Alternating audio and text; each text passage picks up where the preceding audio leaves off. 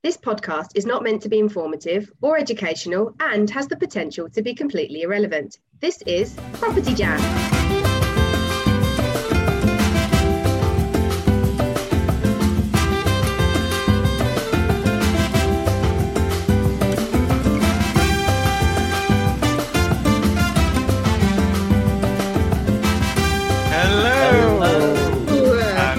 Welcome to this week's episode of Property Jam, where we talk about everything on the human side of property. Uh, and this week we've got a lovely guest with us. Uh, Claire Sheehan has come to join us this morning, and Claire is a good friend of ours. She's been in Bali with us. She's been uh, around us, socializing with us, getting drunk with us on many occasions. so. Because it just sounds like she has a lot of fun. It does have a lot of fun, I think. So I'm just going to hand straight over to Claire, and you can introduce yourself a lot better than I'm doing, and uh, tell everyone about you. Thank you, Niall, and hello, everybody. Um, yeah, as Niall says, I have been around the block with these guys, and um, they have seen me at my best and my worst, I guess. Um, but yeah, we, we've had a lot of fun, Joe. Um, yeah, I'm sure the guys will fill you in at some point. But I'm um, the founder of My PDA. Um, my name's Claire Sheehan, and My PDA is the Property Developers Assistant. Um, we launched it back in January 2020 and it's a free um, platform that helps property developers to de-risk their financial commitments when it comes to developments um, find deals and analyze those deals more importantly make sure they don't make any mistakes on numbers um, and that's really passionate for me because i'm all about risk and credit risk and a little bit um, uh, um, on my background um, and i wanted to help property developers but my journey in property started way back or f- further than I like to remember. Um, you know, just for you know buying properties and living in them and renovating them myself. Um, and then in 2003, I became an accidental landlord. Um, and I didn't even know I was an accidental landlord until many years later, if I'm honest. Often the way, right? Absolutely. Lots of people fall into that. And um, but in 2012, January 2012, 27th of January, um, life changed for me actually, and I was diagnosed with breast cancer. And um, as you can imagine, when something like that happens, it really just makes you reevaluate your life. To be honest, I hadn't reevaluated it when it first happened. I was just too consumed with, I am going to die. And that is genuinely what I thought um, because it was quite aggressive. And I knew that I was going to be going through like a year of, of quite traumatic treatment from what the consultant had said to me. So big shock. So before that, you know, as the guy said, I like to have a bit of a party, and it was no different before I got cancer. And um, and my life was, I guess, a bit more on the merry-go-round. Before that, I was, um, um, I was a consultant, so working in lots of different industries, but helping lots of um, corporations to save millions of pounds through implementing bespoke systems, project managing. Um, I looked after teams, looking after the collection side of things, and managing credit risk. Um, so you know, it was quite a a very demanding job being a consultant. You know, there's a lot of demands on you and your time, and lots of stress as well with project managing. Um, lots of projects that needed to, you know, it was all on me for for um, being successful. Um, and I'm sure that that contributed to some of the reasons why, um, you know, I did get breast cancer in terms of the stress levels because I, have read a lot about, you know, what some of the causes are. But again, I, you know, I had lots of lots of fun. I was on that merry-go of um, didn't really save money per se, but I had some money building up because I was consultant and I wanted to be tax efficient with it. Um, so it was really work, save some money, and party, and then repeat, rinse and repeat, rinse and repeat, and that's pretty much what my life was back then. And it all came crashing down in that January. Um, so I went through. I'm not going to go through loads of detail on that, but I went through loads of treatment for the, a year, um, and then uh, in January 20, uh, not 20, um, where are we? 2013, a year later, my husband Alistair, he was made redundant, and we were like, right, I was on the road to recovery. I remember being on the treadmill at the time, just walking because that's pretty much all I could do at the time. Um, and we went, right, let's go traveling. Let's go traveling for three months. Let my hair grow back because I'd lost it. and um, go through all of that curly phase. And trust me, it went through a really curly, awful phase. Oh, we've all been Um. Oh my god! Um, and so we went traveling, and we went to um, Australia, New Zealand, Cook Islands. Landed in Las Vegas on the way back for a wedding, and had an amazing time. And it really helped my recovery. We chose somewhere like Australia because it was apart from the snakes, it was fairly safe in in terms of diseases because my immune system was still quite low. Um, but throughout that three months period, we were like, okay, we need to do something different. I don't want to go back into that rat race. Um, how do we get to a point where we have some, some financial freedom? Because at that point, you know, it was, I, I wasn't going to die imminently anyway. And I just didn't want to go back into that rat race. But what could we do? Every single day, we were like, right, what can we do that's different so that we can leave the job, get some sort of financial freedom? And every day we came up with nothing. Every single day. Um, Was it in Vegas or back home from Vegas? yeah so we came back with nothing um, but no. So throughout that whole whole three months um, it was pretty much every day we were asking that that same question. Um, and we came back had a few more operations and i eventually went back to work and slipped back into that whole rhythm of rinse and repeat. And you know it's really frustrating. And then i think it was in 2015 um, alistair and i well alistair actually read rich dad poor dad and a lot of people's journey in property starts with Rich Dad Poor Dad. And Alistair's a financial accountant, and you know, so we're both financially astute, and we really wanted to do something with our money and make it work for us, so that we could have that financial freedom. So we're like, right, let's buy some buy to lets. Um, so again, I was already an accidental landlord, and then we set about buying. I think we bought four in succession in you know within six months. Um, and then we've eventually built that into a three million um, pound portfolio, um, which is a buy to let that we're holding, which has been great. But we felt that the journey to getting us to financial freedom was really slow because buying single buy to lets wasn't getting us to where we wanted to be quick enough. And I'm sure loads of people would resonate with that as well. Um, but we thought that that was the way to go. So, you know, it was still better than what we had before. But then when we looked at the clock in terms of right, what does that mean in terms of retirement? When can we, you know, stop working or choose to stop working? Um, it's still going to be a couple of years off, so that we could both um, actually, you know, release our jobs. Um, so in 2017, we thought, right, we want to do something different. How can we upscale this? Um, and we went to a property show. I think it was in the ExCeL, and um, we just went to watch loads of seminars and see what people had to say about property and how we could um, you know, upscale our business really quickly. And we were very uninspired by most people that we saw, which is really disappointing because you go to that type of event and expect to be wowed. But it was more, yeah, I'm not sure if I trust that person because Alistair and I were very risk averse because of our backgrounds, I guess, in finance. You know, it takes a lot for us to trust something or someone. Um, and we'd split up during the day. So I went to some seminars, he went to some others. And I was quite despondent by the end of it, about five o'clock. And I met up with Alistair and he went, Right, I've just met this guy, um, this guy called Lloyd Girardi. He's from White Box, this, this Oh, yeah. company.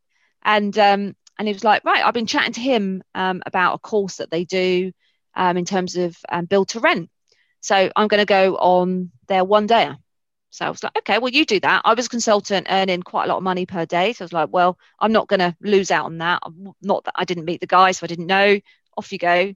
And um, he came back from that one day really enthused and saying to me, we both need to go on a three day event to learn all about build to rent. It could be a strategy that we want to um, really focus on.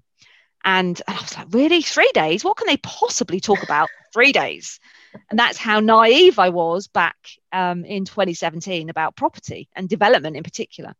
I really had no idea about what you could possibly talk about for that long. But he convinced me, we went on the course, and that changed everything. So that started us on the journey of right, our strategy is build to rent, and it's going to enable us to go from buying one at a time to building something, keeping 10 units, and that will really change our lifestyle a lot quicker. Quick question. Um, when did you, yeah. what month did you attend the three day? Just so I know. Oh, I think it was June, Oh, damn. June-ish. Were you there as well then? No, I was, I was, January is a big month for you.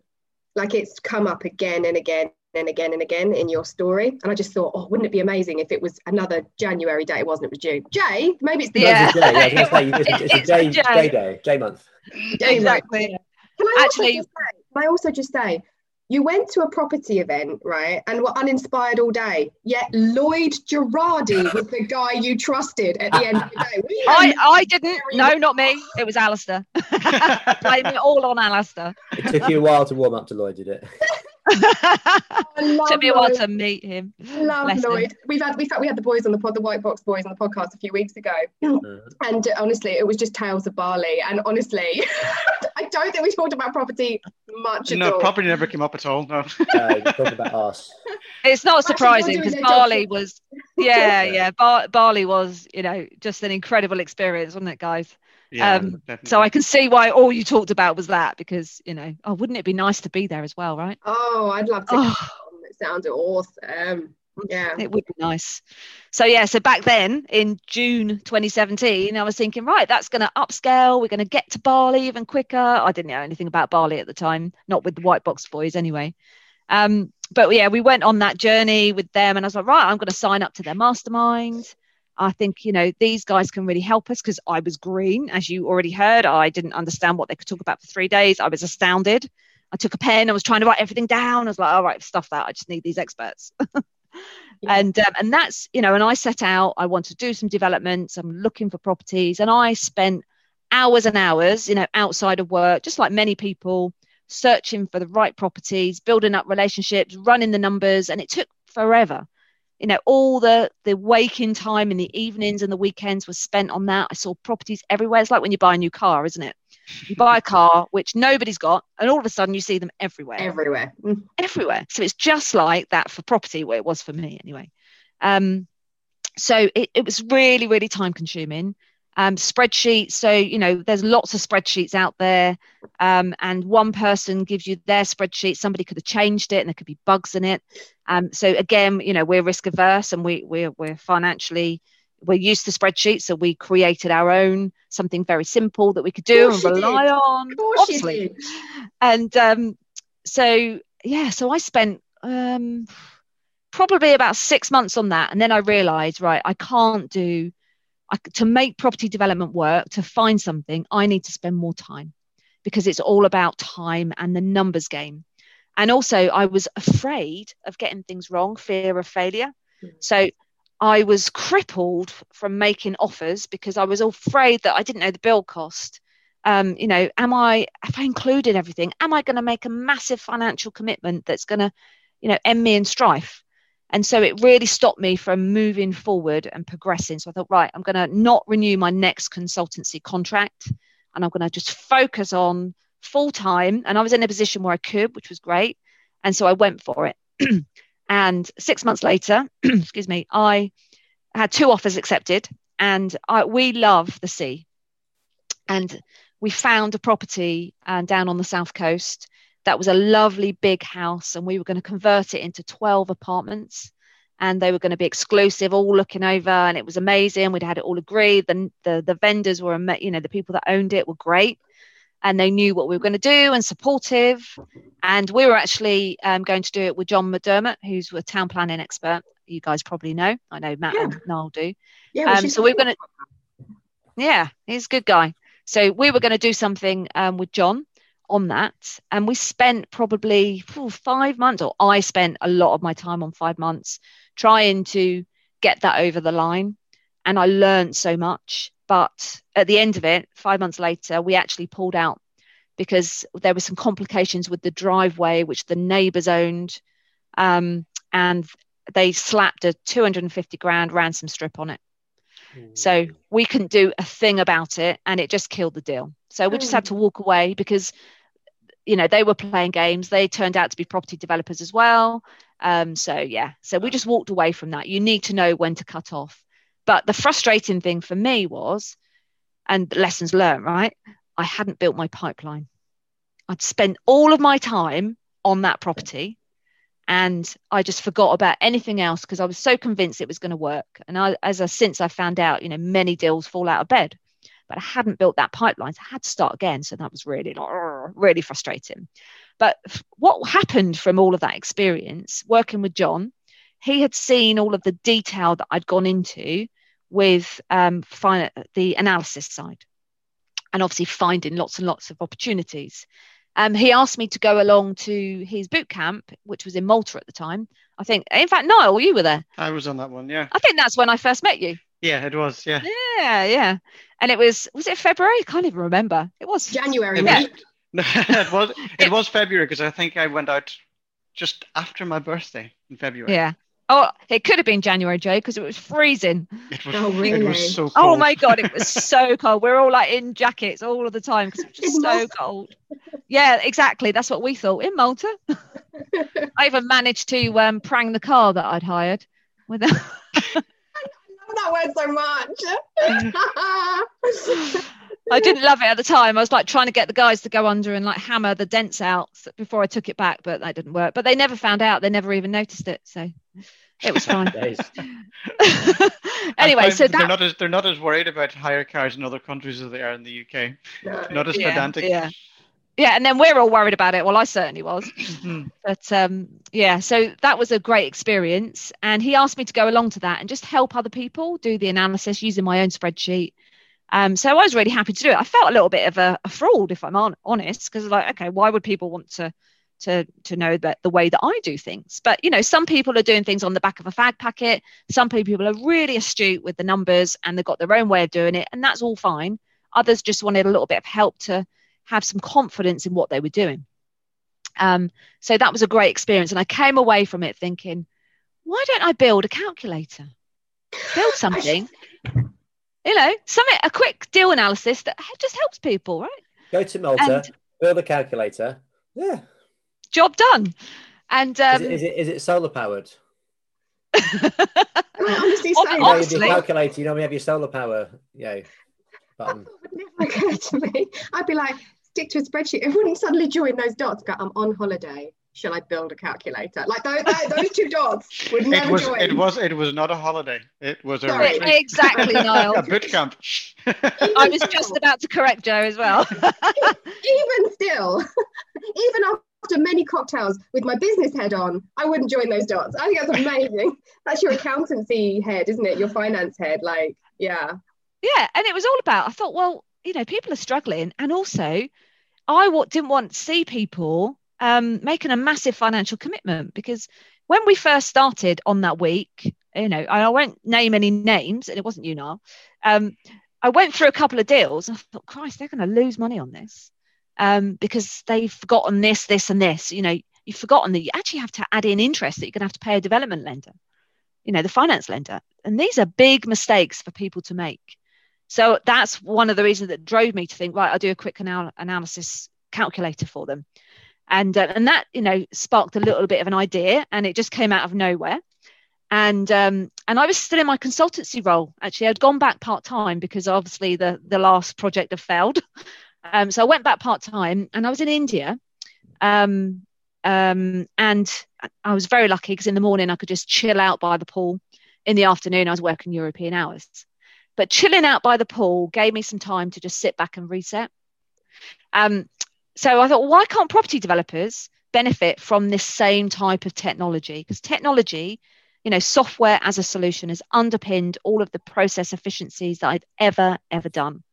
Um, and I and that's the big light bulb moment. It's like, well, why can't property developers benefit from that same um, type of technology?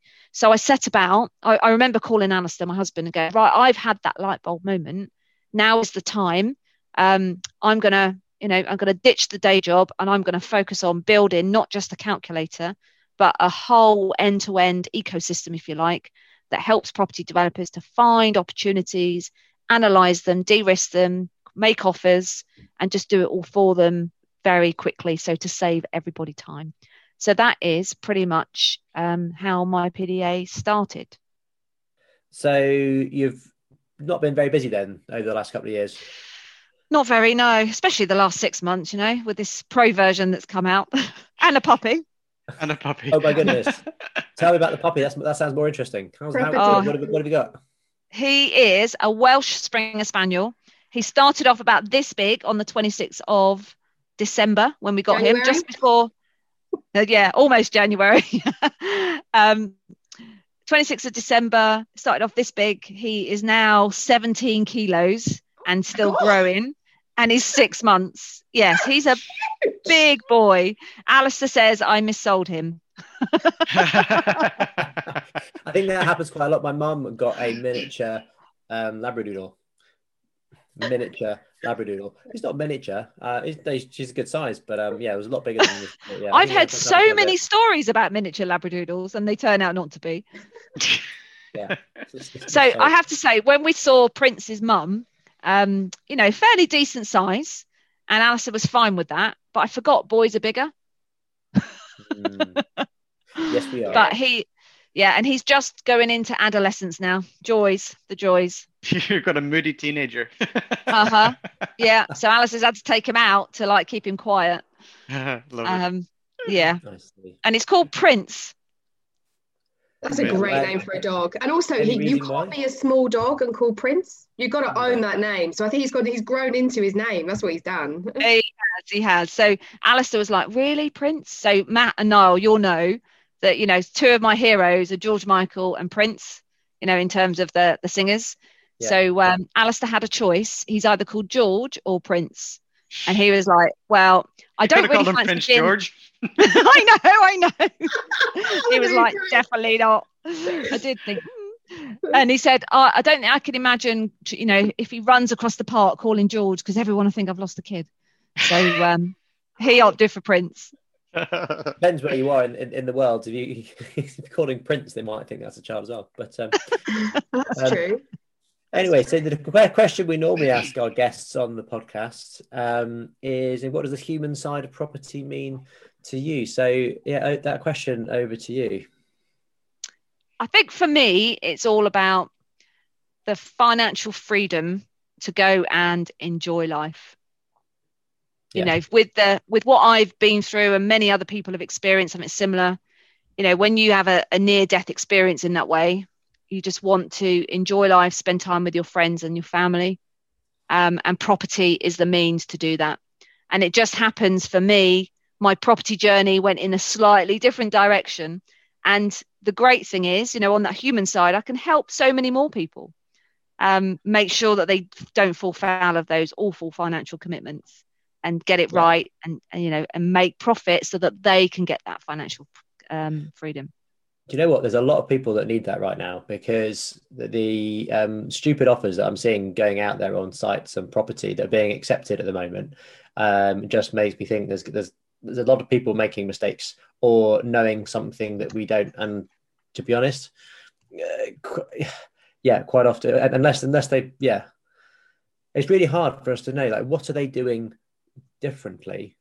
It means that Well- it doesn't stack for, for for us. So I know people have different circumstances, different amounts of interest they need to pay, they don't need to factor in, etc. You know, um, which can have a small impact. But sometimes we're seeing massively, yeah, massively increased um, um, offers that are being Yeah. accepted. But the thing is, I've seen it so many times where, you know, the vendors want an extortionate amount that a site is not worth, and they do get the offers. You're right, but Mm. how many of those fall out of bed? There's at least Yeah. half that fall out six months down the line, and that's one of the great things about building a pipeline, which you can do in our tool because you know I didn't have a pipeline, so that I wanted to fix it. Um, build that pipeline. So if you make an offer and it gets rejected, um, or you think, well, they just want too much and I can't even compete, put it in as a task to come back in six months' time. Because if it's fallen out, it could be an opportunity, um, you know, to get in there before it goes back on the market or whatever. But I think, and that's one of the reasons about the calculator that we did, the quick deal analysis and the, the detailed financial appraisal. So many people, and I understand it because I did it myself, you want to massage the numbers because you see a site and you think, wow, that looks amazing. You really want it to work, particularly if it's your first or second deal um, or development. You so want something to work and you do massage it. Um, so with the tool that we've created, you can't do that. I mean, yeah, you can change different schemes and see what different things would make in terms of the profit, but the numbers don't lie, right? With a spreadsheet that you can manipulate, they could lie. Um, so yeah, I think you're right. There are at the moment there's loads of stuff going for really high prices, and mm. what's what's going to happen to those in you know four six months unfortunately people will lose out yeah. um, in terms of financial because they'll be in too deep before they realize that it's not going to make them any money it could be a bit of luck if if the you know the values go up and the bill costs come down but the chances are bill costs are going to get, keep going up at the moment mm-hmm. um, so yeah there's some challenges around the corner right but hopefully we can help people de-risk that yeah, but I think I think there's two things happening at the moment. I think people are desperate. I think people have got this sort of like, oh, I must do something quick because I've been locked down for, for so long, and they've they've almost got this kind of insatiable appetite to just invest, invest, invest, develop, develop, develop, and it's almost like the numbers have become like a beside the point thing. So they've just got to be doing. Um, so there's this desperation, but then there's also this a lot of people just parking money. So that care for like you know they're just buying cash, parking it. Yeah people are parking. People are parking left, right, and centre, which means they can get in there quick. The vendor's always going to choose them over anybody else. They can move fast, and they don't care about the financial consequences because they're literally just shoving it in, thinking property's the way forward. Uh, you know, th- th- there's almost like a recklessness about it. Um, it's, it's happening all over the place. People getting pipped to the post by cash buyers. So the servicing of finance, the exit, all of that isn't even a consideration. a problem. Yeah, because exactly because there's a lot of money out there, isn't there? Just sat there earning yeah. nothing. So yeah, property is a a good bet in that sense. Yeah, it's just gone mad. So I think yeah. That will, that will taper off. I think. I think there is just a real thirst, a real hunger out there right now. yeah. It will. It will. It will taper off. But like you say, the worrying thing is those who are just out there investing or developing for the sake of doing it because they've not been able to and just this idea of winning or doing something is yeah. superseding the common sense and the numbers. so it's like, yeah. Ah. yeah. Yeah. Because lots of people do think, particularly if it's their first development, oh, it doesn't matter if I don't make a profit as long as I break even. But you know, that's such a risk because if and you work out the numbers, you say, well, I might just about, you know, if I break even, I might earn 50 grand or whatever. But that's such a small margin depending on the deal. Um, so it can go wrong so easily. And where you're thinking, it doesn't matter if I don't make anything, I want the experience. You know, if you lose it, you know, your your house, your home, your life is on the line. Mm. It's no, it's a it's a tricky one. Mm. Um, so uh, we ask our guests to come prepared with the question for us. And so, you've had a long time to prepare this. You had a very long time to prepare. so um, I think it, would it, be interesting to see yeah, what you want, how we can progress this conversation. So over to you. What question would you like to ask? Okay, so it's sort of property related, sort of. Right, so I'm, and this comes from because I'm very passionate about one of these areas. Um, would are you coast or are you country, and why? Oh, mm. well, I can jump in first for a change if you like, guys. Yeah, go. um, I, I, are you allowed to be both? It could be, but you need to explain why. Okay, so uh, I uh, growing up, I was always country because we lived. The, yeah, going to the seaside was uh, a rarity. Um, it was always um, you know you go it, windy and cold and and wasn't actually the UK British seaside not always the best. And obviously, I was up in the north of England, so um, you know the, the the beaches and the seaside towns were not the best. So my experience of the seaside as a kid wasn't necessarily positive. It wasn't something like, oh yeah, I want to go to the beach. Um, my experience of of um, seaside was on holiday. Um, with sandy beaches, being warm, going to the sea, and I, and I, enjoyed that. But then started to not enjoy having sand between my toes, as and sand gets everywhere. So I didn't didn't enjoy that. Um, Typical so man, that is. I know, always, always uh, in the country, and like my goal, my vision is to have a house in the country. However, since moving to Brighton and now to Worthing, um, I'm very much a, a coast person. Um, I don't think I would want to move too far away. I still want to move more uh, kind of inland to still have that country um, house, the the the, uh, the the vision that we have for you know where we're going to be in four or five years, and that will but but being close to the coast is really important. So just being able to get out of the house, like this morning, went for a run along the, the sea the seafront, up and down the pier and around, and it's like you can't really put a, a price on that because it's just beautiful. The sun was out, um, and you just could smell the, the seaside. And I actually quite like the Pebbly Beach. um, because you don't get your sand between your toes. You can still chuck a rug on it, and uh, and it's quite nice to sit on.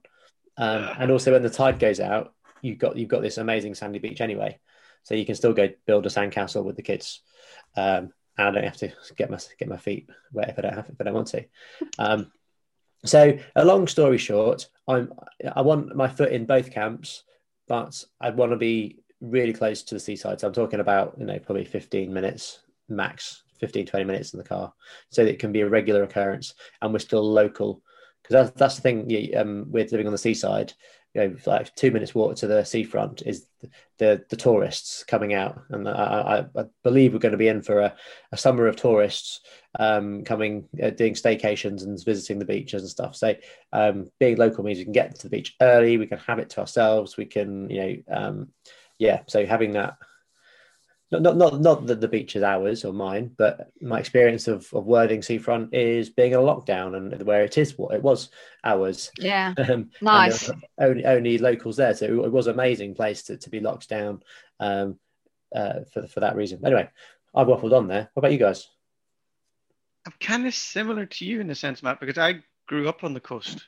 Um, so like as as a kid, like you could literally see the, the sea from my house from where when I, so you wake up in the morning you got that smell of the sea air. Oh wow. Um, and it was very rural as well so there was no very little noise unless a tractor going past now and again that may be about it.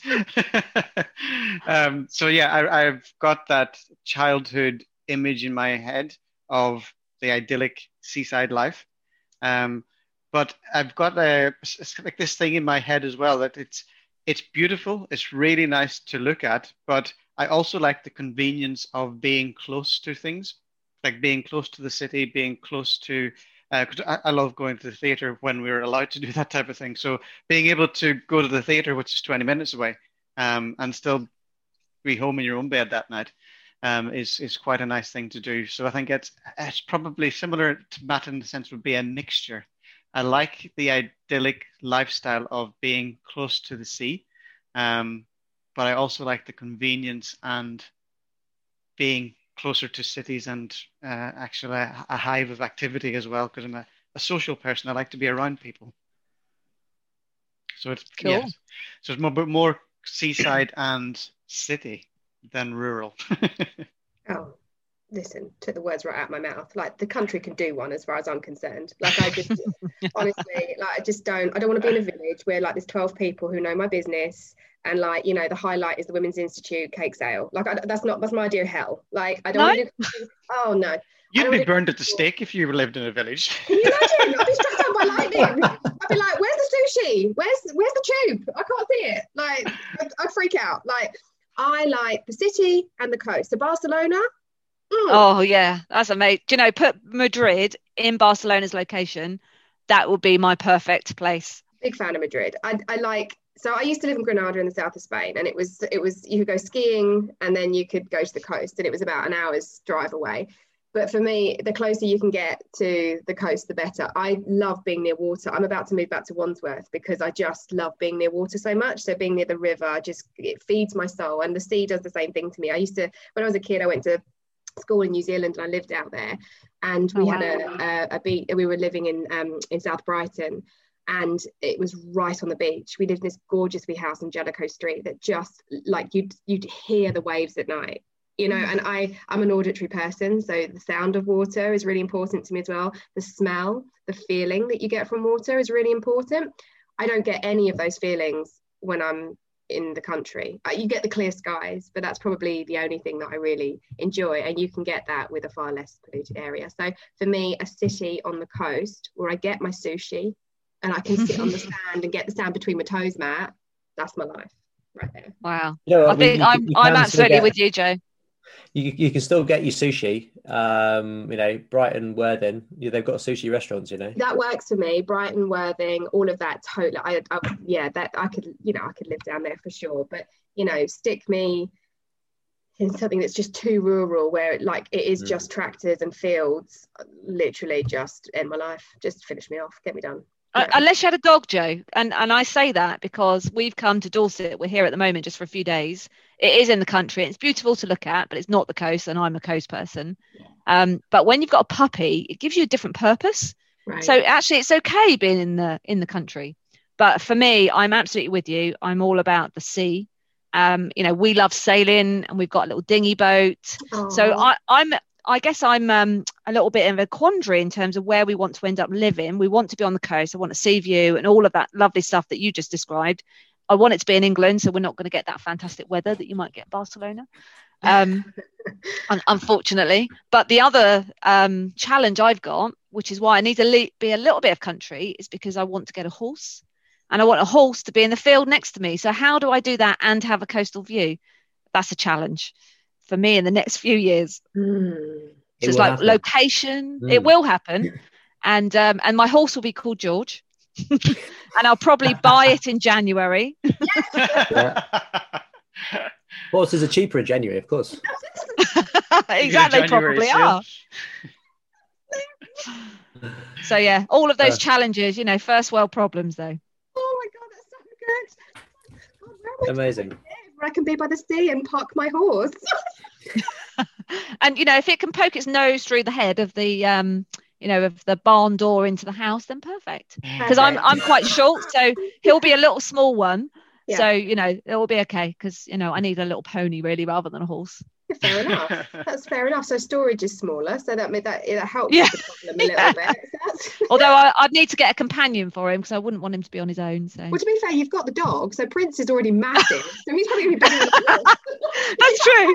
Wait, just ride the dog. You don't need I think he might have something to say about that, but he does look like a little pony when he all stretches out. It's quite funny. Oh, yeah. Love it. Love it. Love it. Love it. Um, Amazing. that was a good question. So, um, we yeah, it's a very good question. Um, we, I'm glad you haven't had Um, it before. no. no, no, not at all. We've not discussed um our living preferences to that extent. Um, but, but um, moving moving swiftly on, uh, it's now time for a bit of episode roulette. So, um, for our new listeners, this is where we go through the previous episodes of uh, Property Jam. So I scroll through them, and uh, we ask Claire to ask our guest, who is Claire this time, to say stop, and then we ask our guest the their opinion on that particular episode topic. So I'm now scrolling, Claire. Whenever you are ready, Okay, go for it. Am I supposed to see anything or just say stop? just say stop. Stop. Okay, episode eight newbies to property. Oh, So, what's your take on yeah? If you were to give um, a newbie in property um, one piece of advice, would it be? um, I think I would say don't put too much pressure on yourself because you want something to happen immediately and you think it will happen immediately, but development takes time. And even if you find something really quickly, it takes time for that development to go through, you know, through the completion, the planning before you can start the build. And then you've got the build um, before you then get the profit. So you just need to be mindful of that when you're going through that process. So don't beat yourself up if it doesn't happen immediately. It's a numbers game in terms of getting the numbers right, but also the number of sites that you find and analyze and make offers on. You just have to keep doing it, keep doing it, keep doing it. And eventually something will land. But don't think it will happen straight away because it does take a little bit of time. But tenacity, you'll get there for sure.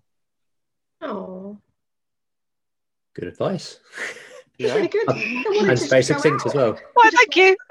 Hit the market like right now based on that motivational speech. Yeah. and use my PDA to help them do that because it There does everything for you. There you go. And and free And- for and it's the free. free. And it's free. yes. Absolutely. And also you can get a free trial on our new version that we've just um we've just launched. Amazing. So that's like the next level.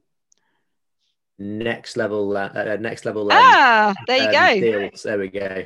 Next level numbers. Cool. Uh, so I'm scrolling again, Claire. Uh, we'll do another. We'll do another one. You never told me that would happen. okay. Stop. Stop. Episode 24. Not on my doorstep. So this episode, we, we talked about uh, whether you invest close to home or far away from home. You know, what's your views on that? Personally, Um, I have tried to look at development opportunities away from home, but it's quite challenging because you don't necessarily know the market very well. And you know things like what are the build costs, what are the GDVs, what's the the nuances about one street to another street. That can be quite challenging. So if you've got time to invest your your own time um, and find out everything about that area, um, or know people that know the area, then that could work. But for me, I ended up coming back into the area that I know because I think that makes a big difference in terms of the exit plan. Because I know the, um, you know, for example, I was looking this South Coast area and we were going to purchase. I know that area really well, and house prices in that particular stretch were much higher, and it was a much more affluent area than it was literally half a mile down the road. And because I knew the area, then I felt confident with the numbers. So, um, you know, it. Everybody will have a choice for that. Lots of people look in lots of different areas, but the other thing I'd say is just focus on one or two specific areas. Amazing. Yeah, that's good advice. I just say we're getting dangerously informative and relevant. It's, it's I can know. We are. it's like suffocatingly fabulous, but so off brief. But I love it at the same time. Good. And I was worried that, you know, Matt was going to keep going with this until I go, "Mm, next. Wait, we haven't So got to we'll do, we'll do, we'll do, uh, one, we'll do one more. oh, Uh, here we go. so uh, um, this is a whistle stop tour. This one, so just get your kind of one liner opinion on whatever this is. So I'm scrolling again. Say stop whenever you're ready. Stop. Stop. Okay, episode number two, tenant stories. So obviously you're a landlord for quite a while. You must have one juicy tenant story that just pops into your head. What is it? Well, it's that it's not that juicy, but it's the most Oh. current one that happened yesterday, right? It's got off the So um, I, I don't know if anyone else has experienced this. Um, one of our tenants has reported that there is a lot of condensation. I'm sorry, this isn't a one-liner, Matt. Um, a lot of condensation in the um, in their flat. Can we do something about it? So we've had like reports go out, and we need to get dehumidifier and do lots of things. They want us to fix it, but apparently the problem is because they haven't been ventilating. of course, it is. It's is- always the same problem every yeah, time. but we need to pay for it. I'm like, you know. mm. Um, but the interesting thing is, um, the agent, so the managing agent that we've come that we're using, have said they've been in touch with the council, and there's been lo- so during lockdown, because everybody's been indoors, they've had loads of condensation issues, loads. Wow, what a Because- surprise. Yeah, It's like, But it's- duh. I know. Open the bloody windows. Exactly. I said, oh, you know, how do we fix the problem? I open the fucking window. That's what literally was in my head. I'm I know, like, I open know. the fucking window. I'm glad you swore because I was like, mm. but yeah, that's exactly what I said. Oh, But yeah, So that was the first thing that popped into my head, Matt. So not that juicy, but annoying. Yeah. Yeah. Well, uh, I'm afraid we have come to the end of our time together. Thank you so much, Claire, for um, sharing um, your amazing journey, overcoming a lot of hurdles, and now congratulations on the on the launch of your um, most recent, well, My PDA Pro, and uh, we wish you all the success with it. Um, I know we've uh, already got our teeth into it, so uh, looking forward to, uh, to using it out there in the real world. Thank you. It was really lovely to be on and um, great to talk to you guys as well. Thank you. Brilliant. That's a goodbye from me. A Goodbye from me. It's a goodbye from me. And a goodbye from me.